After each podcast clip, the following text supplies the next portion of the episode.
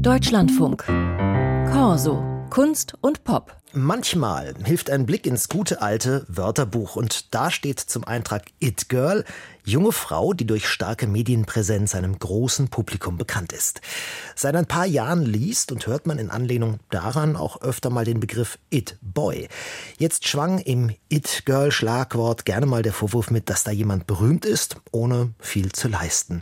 Chloe Savigny etwa konnte den Vorwurf erst abschütteln, als sie als Schauspielerin ernstzunehmendere Rollen bekam. Wie das bei den It Boys ist und ob da ein neues Männlichkeitsbild entsteht, hat Benedikt Westcott erkundet.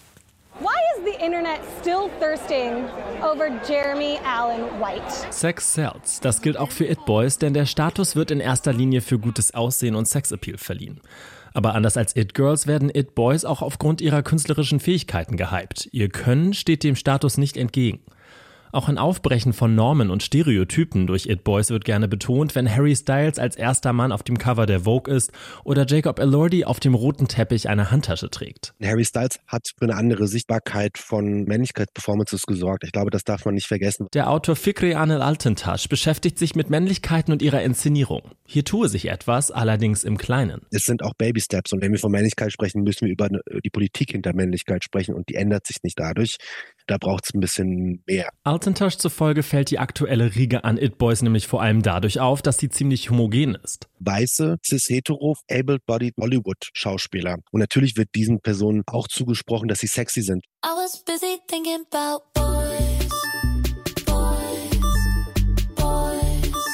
In erster Linie ist der It-Boy ein Produkt der Popkultur, einer Kulturindustrie, die aktuelle Trends und neue Standards schnell verwerten möchte. It-Girls hätten die auf sie gerichteten Blicke genutzt, um kulturelle Relevanz, Respekt und Begehrlichkeit zu schaffen, schreibt der Journalist Tom George und sieht hier auch einen entscheidenden Unterschied zum It-Boy.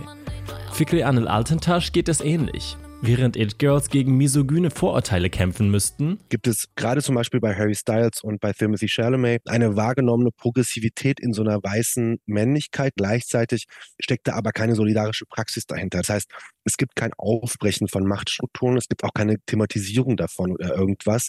Gerade wenn in diese ganzen Debatten, Diskurse dann auch eine vermeintliche neue Männlichkeit reinproduziert wird, dann würde ich sagen, it's not happening. I was busy thinking about boys. An It Boys werden also vielfältige Erwartungen gestellt.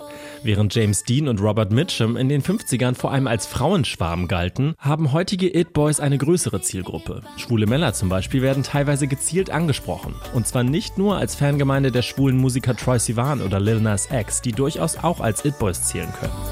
Fikri Anel Altentasch vermisst aber nach wie vor eine weitreichendere Sichtbarkeit für queere und nicht weiße Männlichkeiten.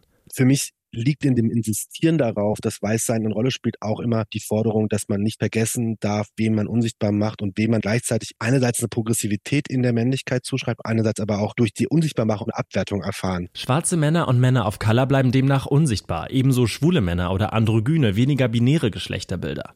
Fortschritte im Männlichkeitsbild werden laut Altentasch nur bei eh schon privilegierten, weißen, cisgeschlechtlichen, heterosexuellen Männern mit Aufmerksamkeit belohnt. Wir müssen uns dann mal angucken, gibt es da einen intersektionalen Blick oder nicht? Und der passiert in diesen Kontexten, gerade von It-Boys, eigentlich relativ wenig. Heute findet der It-Boy vor allem in den sozialen Medien statt und wird auch dort erschaffen. Umso schneller werden auch die Hypes. Bathwater candles.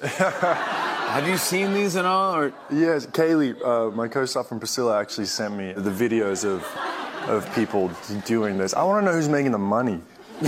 An einem Tag geht eine Kerze mit Badewasserduft des Schauspielers Jacob Elordi viral, danach ein Unterwäsche-Fotoshooting von Schauspieler Jeremy Allen White, dann ein Look, den Musiker Harry Styles getragen hat. Der Journalist Tom George fragt sich, ob die Demokratisierung des Internets das It-Phänomen seiner Fähigkeit beraubt hat, einen Moment zu prägen, ohne dabei viel zu tun, außer einfach da zu sein. Vielleicht führt also genau die beobachtbare Schnelllebigkeit der aktuellen It-Types zu ihrer Irrelevanz. Der It-Boy existiert zwar mittlerweile als Phänomen, dass er jemals den popkulturellen Stellenwert bekannter It-Girls erreichen kann, ist aber unwahrscheinlich.